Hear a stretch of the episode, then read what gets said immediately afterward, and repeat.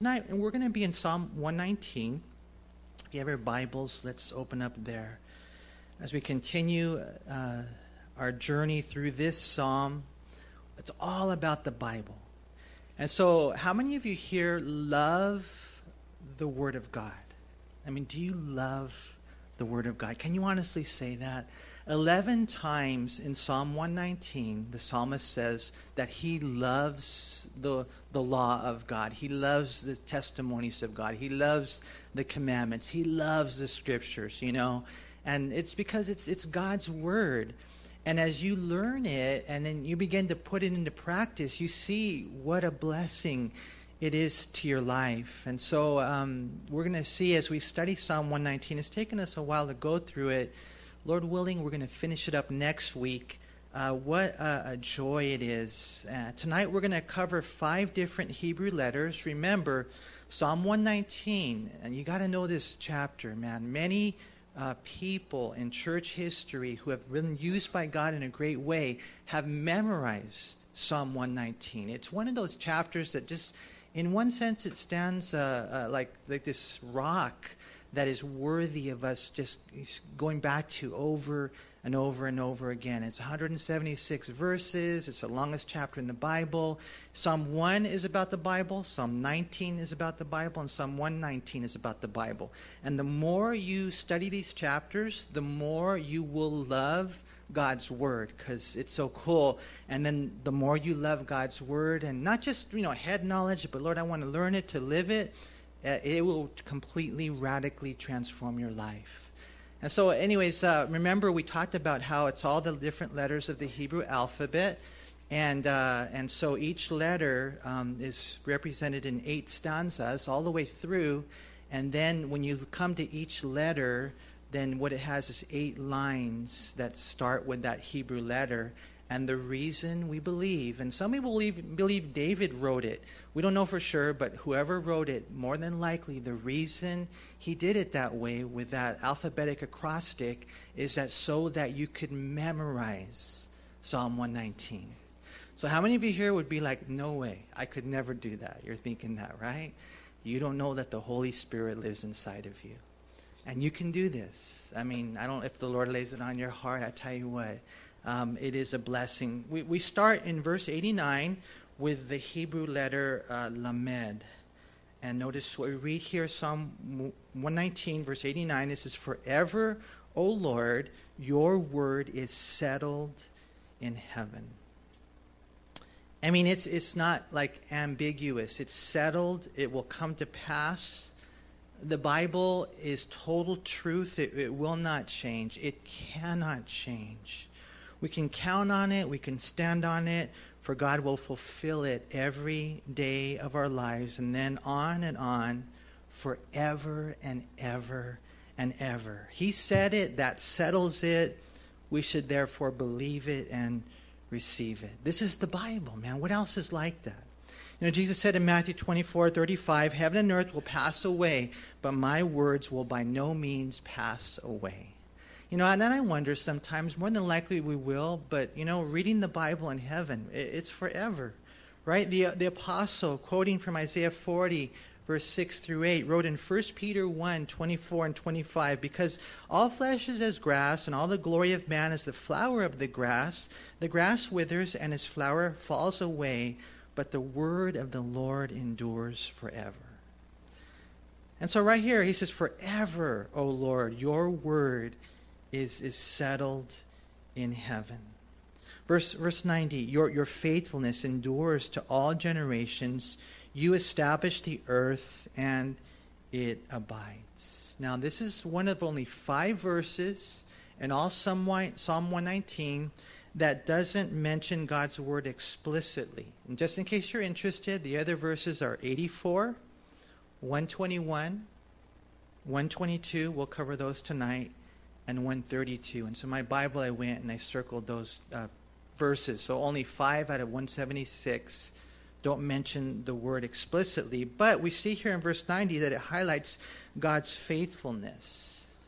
You know, and that's a cool thing. Earlier we were singing a song like the tides. Like the tide. You guys go to the ocean and you see the tides that just keep coming in, the waves that just keep coming in and it just doesn't stop. That's God. That's His faithfulness. That's His character. He doesn't change. We have a good day, bad day. He never has that. His love never changes. His grace never fades. He is so faithful. And eventually, when that when that hits home, hopefully it just it just changes us. You know, there's something about the faithfulness of God that carries us through the difficulties, right? You know, aren't you glad God's not up and down and all around, that our Father the giver and lover of our lives is just faithful to all generations. You know, there in verse uh, 91, uh, notice what it says they continue this day according to your ordinances, for all are your servants. Now, the they in verse 91, what's that in reference to? Um, it, it may be in reference to heaven and earth you know, because they, you know, heaven and, and earth, it, it, continues, how they continue today. And it, it, may be in reference to Israel. Notice again uh, that, that your faithfulness endures to all generations. It says in verse 90, they continue this day. It may just be in reference to um, just mankind as a whole, right? All I know is that, is that God's word holds everything and everyone together he sustains us by His word. And that's pretty much what we see. Um, they continue this day according to your ordinances, for all are your servants. In verse 92, he says, Unless your law had been my delight, I would have perished in my affliction. So, what do you do when you're afflicted? You know, what do you do when bad things happen?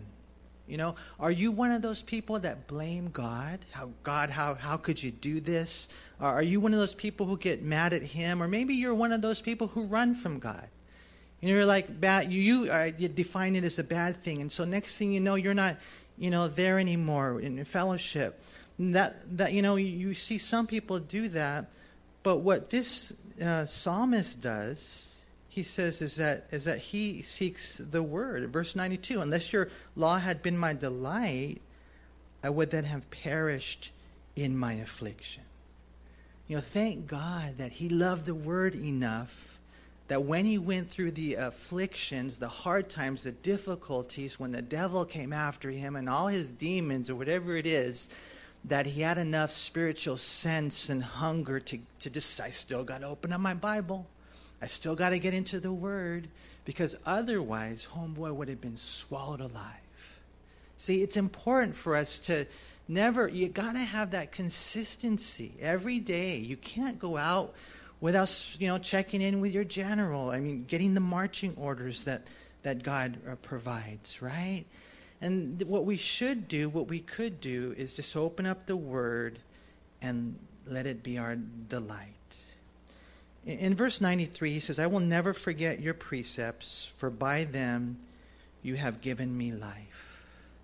And, and this verse, it highlights the heart that wants to learn it, and, and so they want to learn it to, to, to never forget it.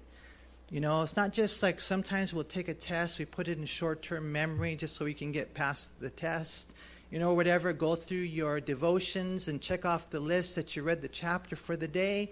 No way. God, I, am reading your word, and I want to, I'll never want to forget it because it's by your word that I have life. And think about it, you guys. You were dead. We were dead in our sins. We didn't understand anything spiritually. You know, people could talk, you know, spiritual jargon to us, and it just went right over our head because we, we didn't understand spiritual things. We were dead. But then the Word of God it gave us life. It can save, God can save anyone, huh? I, I don't know if I should mention this, but I'm going to go ahead and take a step of faith. I was, uh, um, I don't know, I heard through the, the grapevine, through the grapevine, that Kanye West um, got saved. Now, I'm just saying that out there. I'm not telling you that I believe it's true, but I will say this is possible. You know, you guys probably know a little bit about his story. Um, um, you know, he he said started these church things. Maybe he had some type of upbringing when he was growing up. I don't know, some type of Christian connection. But his wife said that he started it just for his own healing, like he wanted to experience his own healing. But then as he continued through this, um, he, he, she said he met Jesus, that he's a Christian now. And now, you know, I'm starting to hear a little bit, and I, and I kind of watched a video the other day. I mean, I don't know. I mean, someone was telling me, no, I, you know, I'm sure it's just a show. And it might be. It might be that he's just trying to make money now. It might be that he's, you know, whatever, likes the power. I, I will say this that if it's true, if he is saved, the best thing for him would just to go and sit in a church, not lead a church. Because, you know, you have to, you can't let a novice be a pastor. But, you know, at the end of the day, time will tell, huh? Is Kanye West, can he be saved? Anyone can be saved. Even you can be saved. you might be, because there might be some people here tonight thinking, not me, I don't know if I can do this. You can't, but God can. This is why verse 93 says, I will never forget your word because I remember, Lord, when I was dead. And somebody spoke this word and you gave me life. See, that's how huge the Bible is. Why we've talked about that, that by the Spirit of God taking the Word of God, he conceives a child of God, and by the Spirit of God taking the Word of God, he conforms us into the image of God. And not just life initially, but life abundantly. That's why Ephesians says be filled with the Spirit, and Colossians says be filled with the Word. And so it's so cool when you see this. And then in verse 94, he says, I am yours, save me, for I have sought your precepts. The wicked wait for me to destroy me, but I will consider your testimonies. And here, you know, uh, Lord, remind us we're in a battle, right? We, we, need to remember as believers and as Christians, we belong to the Lord. And so the battle belongs to the Lord. Let's do what the psalmist says here. He says uh, in verse 94 I am yours, save me, for I have sought your precepts. The wicked wait for me to destroy me. Do you believe that? Do you believe there's a battle for your soul? There is. So, what he says I will do is I will consider your testimonies. That's what I'm going to do. And we keep going back to that. During the hard times, you know, you go to the Word. During the, the, the times of, of war and battle, you go to the Word. We keep in the Word, right? The, the word consider right here, the NIV translates it as ponder, or the NET says concentrate. The NLT says I keep my mind there on God's law. And so that's what we do. We're concentrating, we're pondering these things. And so it's so cool to, to see. And then in, in verse 95, it says, The wicked wait for me to destroy me, but I will consider your testimonies. I have seen the consummation of all perfection, but your commandment is exceedingly broad. And then the next Hebrew letter, Mem, begins in verse 97, where he says, Oh, how I, I love your law. It is my meditation all the day. You, through your commandments, make me wiser than my enemies, for they are ever with me. I have more understanding than all my teachers, for your testimonies are my meditation. I understand more than the ancients because I keep your precepts. Now, um, it really is a different life when you're one of those people who simply saturate yourself in the scriptures. It's a different life. You know, I always go back to Psalm 1, the very first psalm. Blessed is the man who walks not in the counsel of the ungodly, nor stands in the path of sinners, nor sits in the seat of the scornful, but his delight is in the law of the Lord, and in his law he meditates day and night. You know, that that's a different life, you know, and we're talking about meditation. I, I remember back when I was a, a Christian in, in, the early days, I remember someone gave me Joshua 1 8, and they said, You got to memorize this. This book of the law shall not depart from your mouth, but you shall meditate in it day and night, that you may observe to do according to what, all that's written in it. You know, for then it says you're, uh, for then you will make your way prosperous, and then you will have good success. And so you're meditating in it. You're, it's not departing from your mouth. That means you're talking it, you're saying it, and then what ends up happening is you're obeying it, and then your life is a spiritual success. You see, the, the blessing the book of life brings, the spiritual success, the proper type of prosperity, that's why the psalmist loves God's law, and that's why, you know, we should uh, too. Look, look down at verse 103. How, how sweet are your words to my taste, sweeter than honey to my mouth. Now, honey was their form of chocolate, or for us, you know, last night I had cotton candy. That's so good, you know, sweet. But this is better than that stuff. And we see, you know, what God teaches us regarding meditation. No, notice there in verse 98, you guys, that this makes us wiser than our enemies. How many of you here think you need to be smarter than Satan?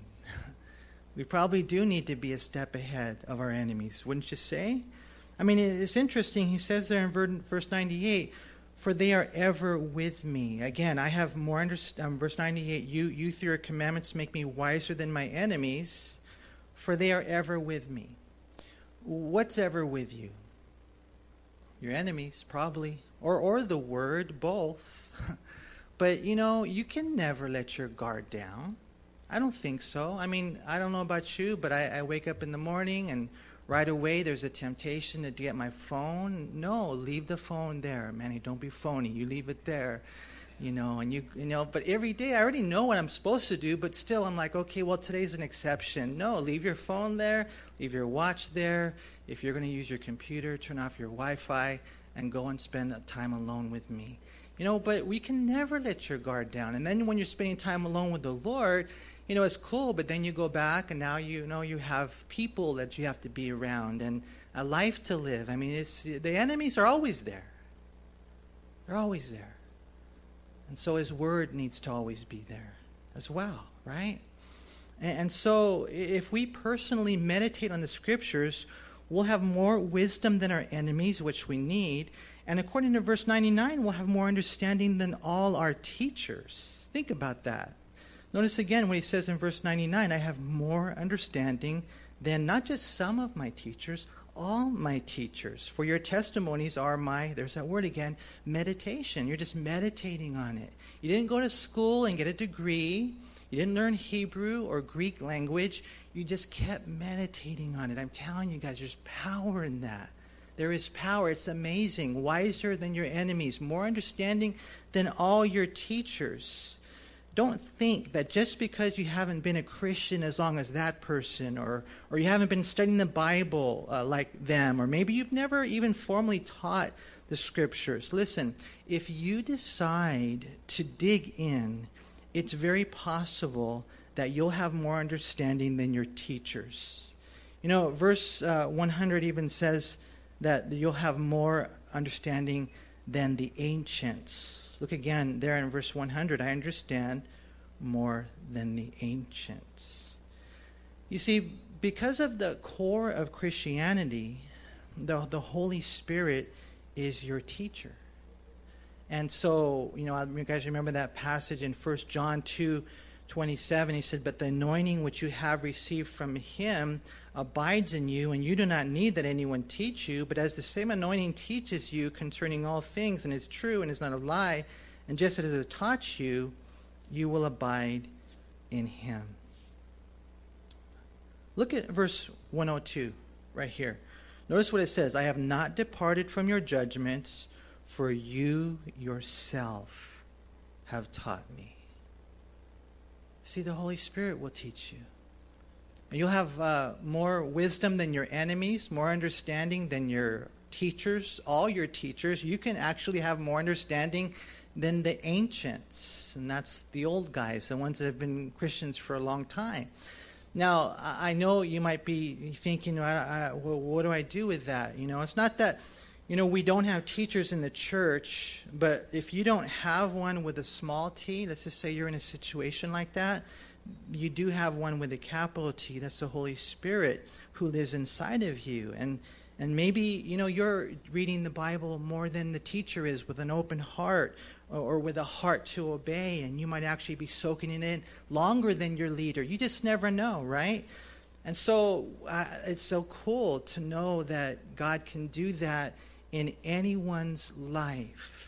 I'm telling you, you know, the supernatural power of the Holy Spirit, the life that's abundant, is available to anyone who wants to just soak in the scriptures and meditate on it themselves, you know. And so you're like, well, Manny, well, what if I know more than you? That, you know what? That's cool. I think that's awesome. And believe you me, every good parent and every good pastor wants their children to excel beyond them, right? You know, not that you would necessarily go up to your teacher or elder and tell them, hey, I know more than you now and I can replace you, you know, because that's not really what it's about. It's for your own spiritual condition, it's not about position, right? And, and God has no problem putting you where He wants you to be when and if He wants you to be there. All it is primarily is us seeking the Lord. You know, and you can have insight you can have this understanding, you can have this wisdom that will just blow your mind. It's just a blessing to know that there are people, not necessarily in the pulpit, but in the pew, who read and heed and they grow because they know the Bible so well. Notice what we read next in verse 101. He says, I have restrained my feet from every evil way that I may keep your word. I have not departed from your judgments, for you yourself have taught me. How sweet are your words to my taste, sweeter than honey to my mouth. Through your precepts I get understanding. Therefore I hate every false way. And so uh, it's like it's cool what he's doing, and obviously he wants us to do the same, right? Have I restrained my feet from evil? Or have I stepped away and departed from God's judgments? You know, what's my spiritual geography? You know, God sees every step I take, He sees every single one of them. And they're all important because if I go anywhere where I don't belong, if I bail to the bar, then I'm, I'm going to fall, right? And you guys took your steps and you came to church service tonight. I'm blessed and encouraged by that. And a lot of times people will take their steps and, and go in the wrong direction. You know, this is how we keep His Word by, by going to the right place. This is how I stick to the Scriptures.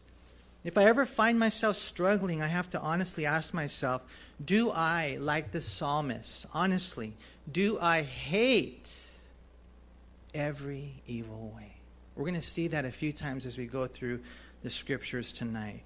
We should hate what God hates right? You guys agree? And we should love what God loves. Proverbs 6:16 says these six things the Lord hates. Yes, seven are an abomination to him. And of course you can read throughout the Bible many many things that God hates, but it's kind of cool here he gives a list of seven things, a proud look, so we can't do this anymore. A proud look. You know, a lying tongue, uh, murder, he hates. Uh, plans, when you plan to do evil. Sometimes we fall, but planning to do evil. Um, a false witness in the courts of law and life. And someone who sows discord or division among the disciples. And those are those words that we should not speak because deep down inside you know that there's something going on that's not right. You know, Psalm 97, verse 10 says, You who love the Lord hate evil. Right? How many of you would say that hate is a strong word? Hate is a strong word, huh? It is a strong word. But this is how we stay strong by hating evil. Don't just, you know, play with it, not holding or, or you know, harboring it.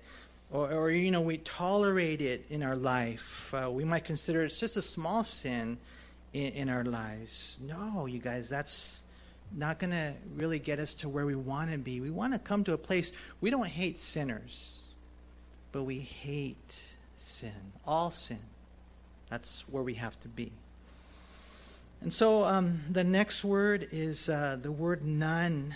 And we read in verse 105 Your word is a lamp to my feet and a light to my path. Most of you know that verse. Isn't that beautiful? Where would we be? We would be in total and absolute darkness were not for God and His Word. I mean, darkness. We'd be in those caves, you know, where there's no light, you know, or I don't know if you've ever gone camping and uh, where there's just there's no light. You know, it, it, might be like camping might be a good illustration because when you go camping and everyone has their lights off, there's a little bit of light maybe from the stars. And so when we were created, we do have a conscience. So there is uh, a slight light, but you know, it's not much. It's, it's nowhere nearly enough. The Bible is our light.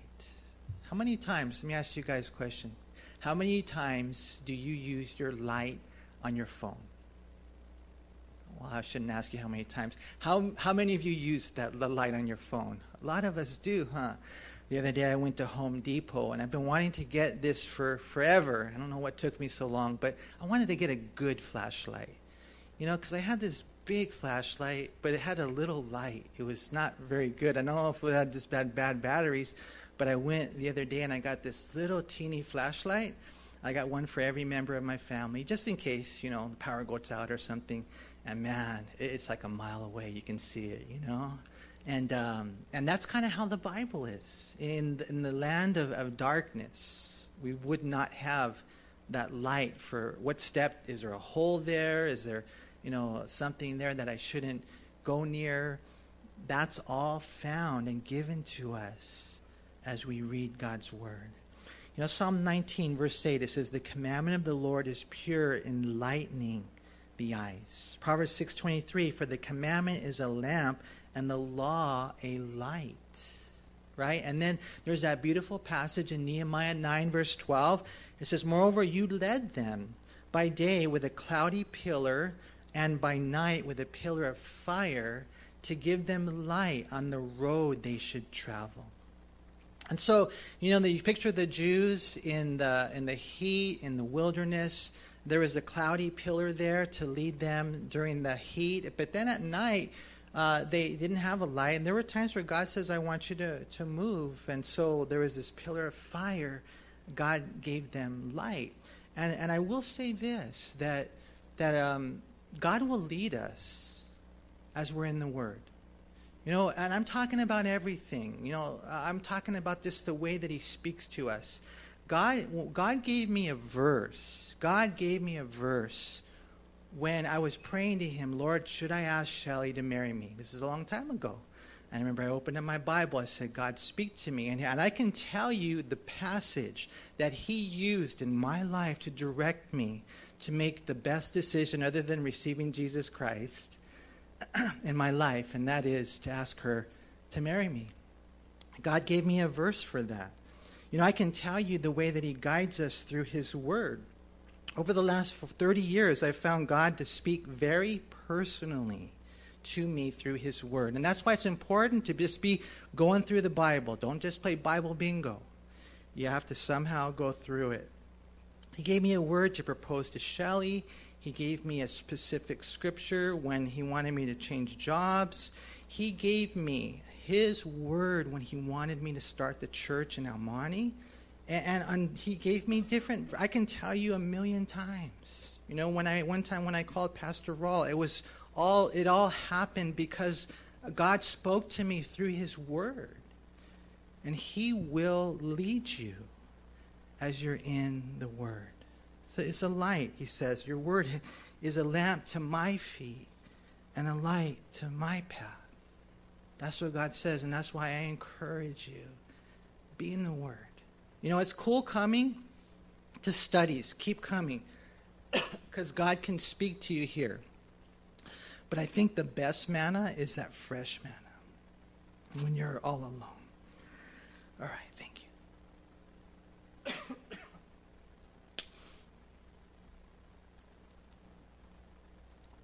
uh, Psalm 19, 106. I have sworn and confirmed that I will keep your righteous judgments. Okay, everyone, so let's place our left hand on our Bibles, lift our right hand to the Lord, and repeat after me. Uh, Lord, I do swear and declare that I will keep your righteous judgments. So help me, God. It's kind of funny. It kind of seems like you did that, huh? Maybe you've never done it formally. I know that in the New Testament it says we don't need to swear, let your yes be yes and your no be no. But there's something about this that makes it final, that makes it formal. You know, I'm not just playing church. I'm not just, you know, one of those guys who, you know, has the bumper sticker. No, I, I know that if I'm a Christian, I have to follow Jesus Christ, the one who was nailed to a cross for me. And so I will, I have sworn and confirmed that I will keep your, your righteous judgments. In, in verse 107, I am afflicted very much. Revive me, O Lord. Remember, we've seen revive me nine times in Psalm 119. O Lord, according to your word. That's how he revives us, right? Accept, I pray, the free will offering of my mouth, O Lord, and teach me your judgments. Now, it's kind of cool. One of the things, have you guys noticed that prayer and the word go together? You know, like when we're reading the Word, God's talking to us, and this whole psalm, which is about the Word, is a prayer spoken to God. And so it's uh, kind of cool. We notice that these things are Siamese twins, they go together. But I thought it was interesting in verse 108 how he says, I pr- accept, I pray, the free will offerings of my mouth. You know, and so when you read the Bible, I believe in what's called tithes. And so tithes is when you give off the top, the 10%. That's kind of like the minimum. But then the offerings or, the donations, uh, they, they go beyond that. And so here's an offering that you give with your lips. So what do you think it is? Worship? Huh.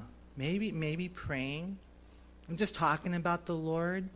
You know, but it's kind of cool just looking at how that can actually happen. Maybe you don't have any extra. You're like, all I have is tithes. That's it, you know? And so what you can do is you can give him uh, that type of offering. In, in verse 109, he says, My life is continually in my hand, yet I do not forget your law. Or as one translation puts it, my life is in continual danger but I do not forget your law. You know, I was reading this article right here. Uh, just recently on uh, Fox, uh, there was a, a, a, news story about a child who was crushed by a vehicle. And uh, apparently, this family, it says, uh, they were leaving church, the Everett family in Arkansas. And so after church, they're heading to lunch. And uh, they uh, happened to be in a situation where a vehicle in the parking lot appeared out of nowhere and crushed their small son, Titus, underneath. And so here's Titus, and he has a 5,000 pound car on top of him. And so his dad's trying to lift the car, he, he can't. And then through the whole process, uh, the story is kind of cool. You can probably look it up as he was trapped under the SUV, his dad, Jason, tried to pull it off, but it wouldn't budge. And so uh, his mom just laid down on the ground, holding his hand and telling him over and over again, God is with you, Titus. God is with you. And we just kept singing, When I'm afraid, I, I will trust in you. And so it's interesting when you read the whole story, eventually some people came around and they were able to lift up the car and, and get little Titus out. But, you know, they took him to the hospital. He had sustained injuries and they were ready to operate. And as they began to conduct the tests on him, they realized that he was in much better condition than they expected and they didn't have to perform surgery after all. And, and you know, you talk to this family, and this is on, on Fox um, they, he said, they, they said, they credited the whole uh, incident of him surviving the way that he did. When I am afraid, I will trust in you. A child crushed by a vehicle survives, and he credits the Bible verse for saving him. You know, and I'm not saying it always happens that way. Of course, we know it, was, sometimes God has different plans, but there's power in faith. There is power in the word. And that's what he, he kept seeing. We're going to see it later. Uh, Lord, you're with me. Lord, you're with me. He was focused. And we need to have that in our hearts. Right here, he talks about how his life, again, verse 109, is continually in danger. He's in danger. You're there in a dangerous situation, but he didn't forget, you know, God's word. And in verse 110, it says, The wicked have laid a snare for me, yet I have not strayed from your precepts. Your testimonies I have taken as a heritage forever, for they are the rejoicing of my heart. Ask yourself, are they? Do you love God's word that much? I have inclined my heart to perform your statutes uh, like this forever to the very end.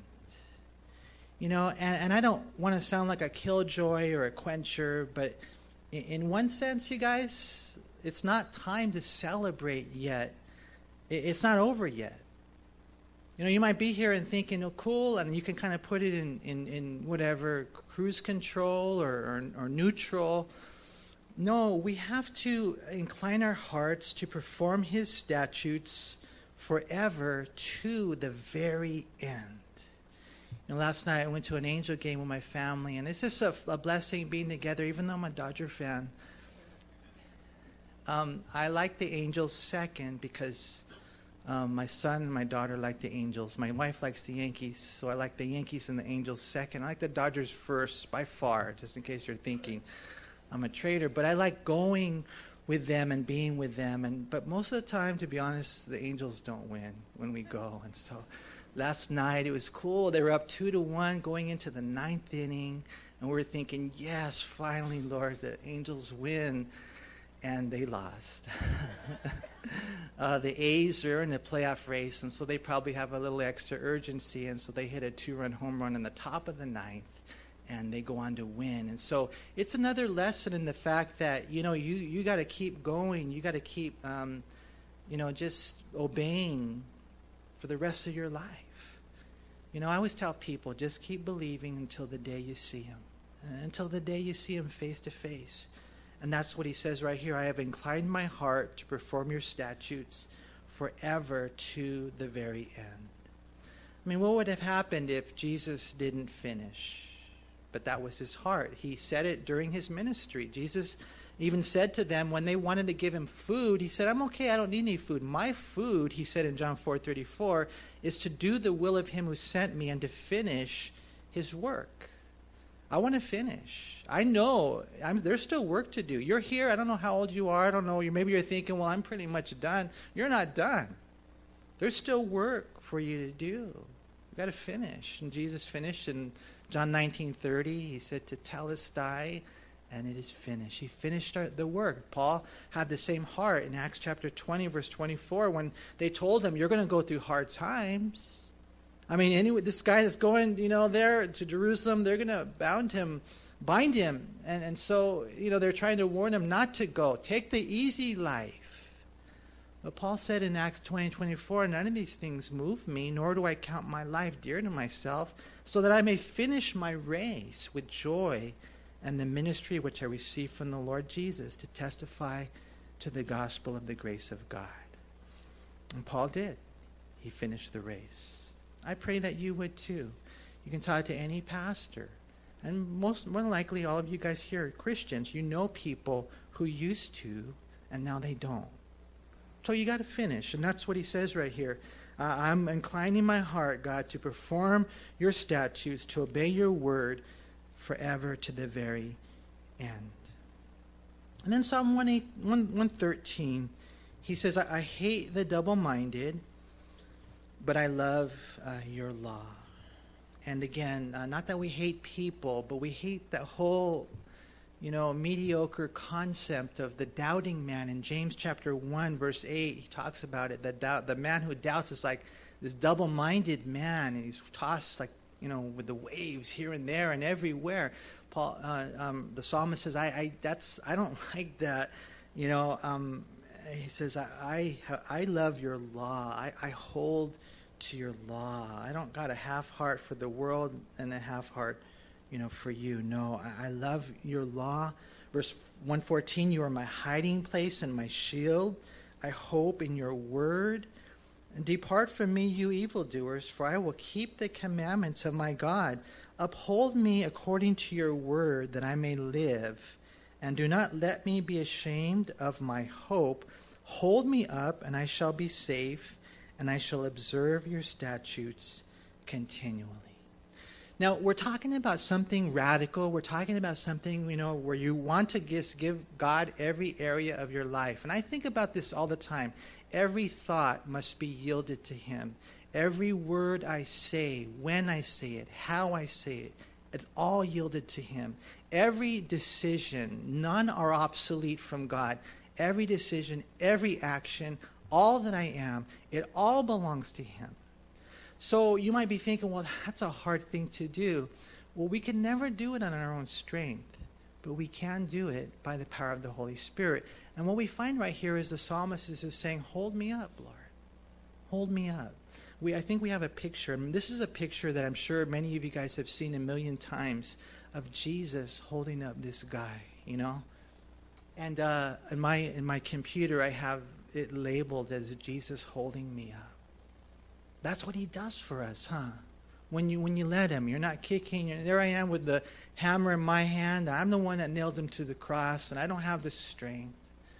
But right here, there's that prayer, Lord, uphold me in verse 116. Hold me up in, in verse 117. I know I have a responsibility to pray and obey. I know I have my part. Uh, I would even tell people aggressively cooperate with God. But I would also tell people this because if you think it's you, at the end of the day, you got to understand it's not. And I, at the end of the day, if there's anything good, I know it's Him. And I, here's what I tell people He gets all the credit, He gets all the glory. I don't have, I don't have anything. I bring nothing to the table. He holds me up. And He holds you up. And, and when, you, when you realize that, you're like, Manny, it seems contradictory. No, it's complementary. It's the truth of God's Word. You don't have to be afraid. You know, the Bible is so beautifully balanced. Notice even when we read next, you know, talk about responsibility.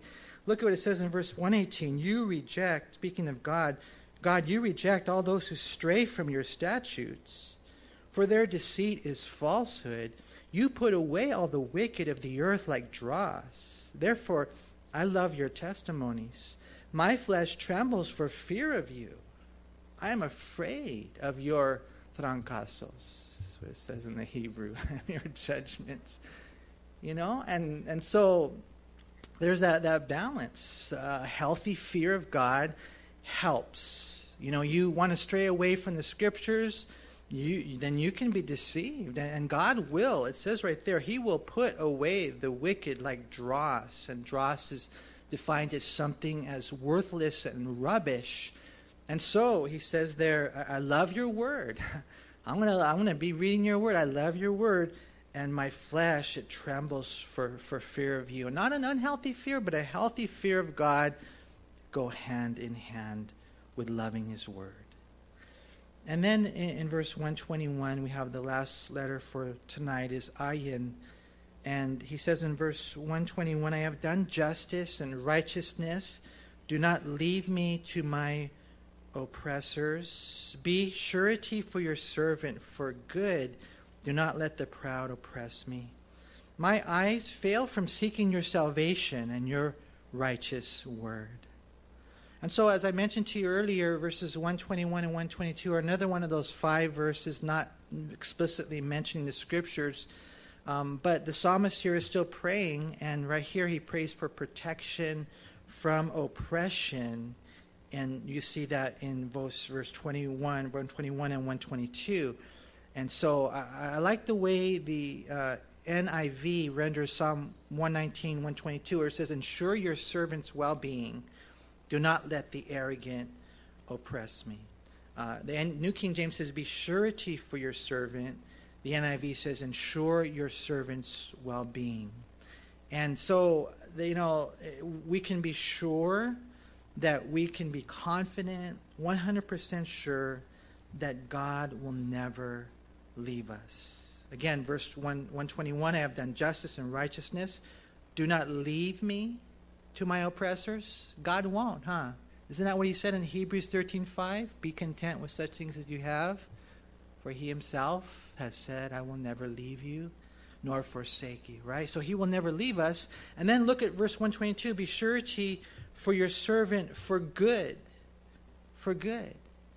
And so, whatever happens, if you don't embrace it as part of God's plan for the good things in your life, you're going to struggle. And that's why we can't just face trials, we have to embrace trials, knowing that God has, will use that specifically for good, right? And so uh, it's cool when you look at the just the, the, the, the, scriptures, verse 124, my, my eyes fail from seeking your salvation and your righteous word. Deal with your servant according to your mercy and teach me your statutes. I am your servant. Give me understanding that I may know your testimonies. And so, if I could ask you this, uh, based on those passages right there, who, who are you if you're a Christian or you're a believer? Who are you? I am your, I am God's servant, right? In all reality, we're servants of God.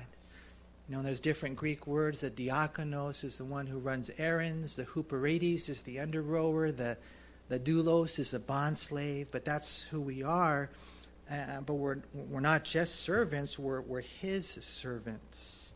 Uh, I am yours. And I wanted to quote the song. I was going to sing it to you actually from Casting Crowns but we don't have enough time. But I love that song, uh, released in 2004. Um, I am yours. I am your servant. It's important for us to understand who we are. Look again at verse 94. I am yours. Save me. It's so important to know who you belong to. Psalm uh, 119, uh, verse 126 it says, It is time for you to act, O Lord, for they have regarded your law as void. And we feel that way, huh? Don't we? A perfect description of the world we live in today that they may give the Bible an aspect of respect, but there's no reverence for it, right? Our country, it's interesting. It doesn't just uh, avoid it; they uh, they void it. You know, and uh, you can guys can see it everywhere. I was reading this article from um, William Jeynes. He's a professor at Cal State Long Beach and is a senior fellow at Witherspoon Uni- Institute in Princeton, New Jersey. And he recently spoke at a, uh, the Heritage Foundation in Washington, D.C. And he said this there's a correlation between the decline of the United States public schools and the U.S. Supreme Court's 1962 and 63 decision that sponsored Bible reading and defined it as unconstitutional. He said this it may be the most spiritually significant event in our nation's history. What event? When they said you can't pray anymore, when they said you cannot teach the Bible anymore. Imagine how different our world would be if they just continued teaching the Bible to our children, but you take it away. You're going you're going to experience consequences, right? And so that was there in 62 and 63. And since then, uh, there, they, Jeynes said five negative developments have occurred. Uh, number one, academic achievement has plummeted, including SAT scores. Uh, number two, increased rate of out of wedlock births. Thirdly, increase in illegal drug use. Fourth, increase in juvenile crime. And then uh, lastly, deterioration of school behavior. He said, So we need to realize that taking the Bible out of school, taking prayer out of school, has negative consequences to our country. And, and if you're here today and you're not reading the Bible, then that will happen to. Negative consequences. You make the decisions, but you don't have a choice on the consequences of those decisions. If you're not in the Word, you're going to feel it. If you're not in prayer. It's the school that we live in. Um, back in 1940 through 1962, they said the top complaint of teachers was talking during class, chewing gum, gum, making noise, running in the halls, and getting out of turn in line. Now it's things like rape, robbery, and assault. They're studying the Bible as literature, which is good, but it's not what we need it to be. Imagine, you guys, uh, how different it would be if they were allowed to read the Psalms. They were allowed to, to read the Proverbs. But the devil knows what to do, huh? here we see that they, they void it out. They voided it out. And so for us, uh, verse 126, I think it's time for you to act, O Lord. Now, of course, we can't tell God, but I think it's time for you to act, O Lord, for they have regarded your law as void. And therefore, I love your commandments more than gold. Yes, then, fine gold. We're talking the good stuff. Therefore, all your precepts concerning all things I consider to be right, and I hate every false way.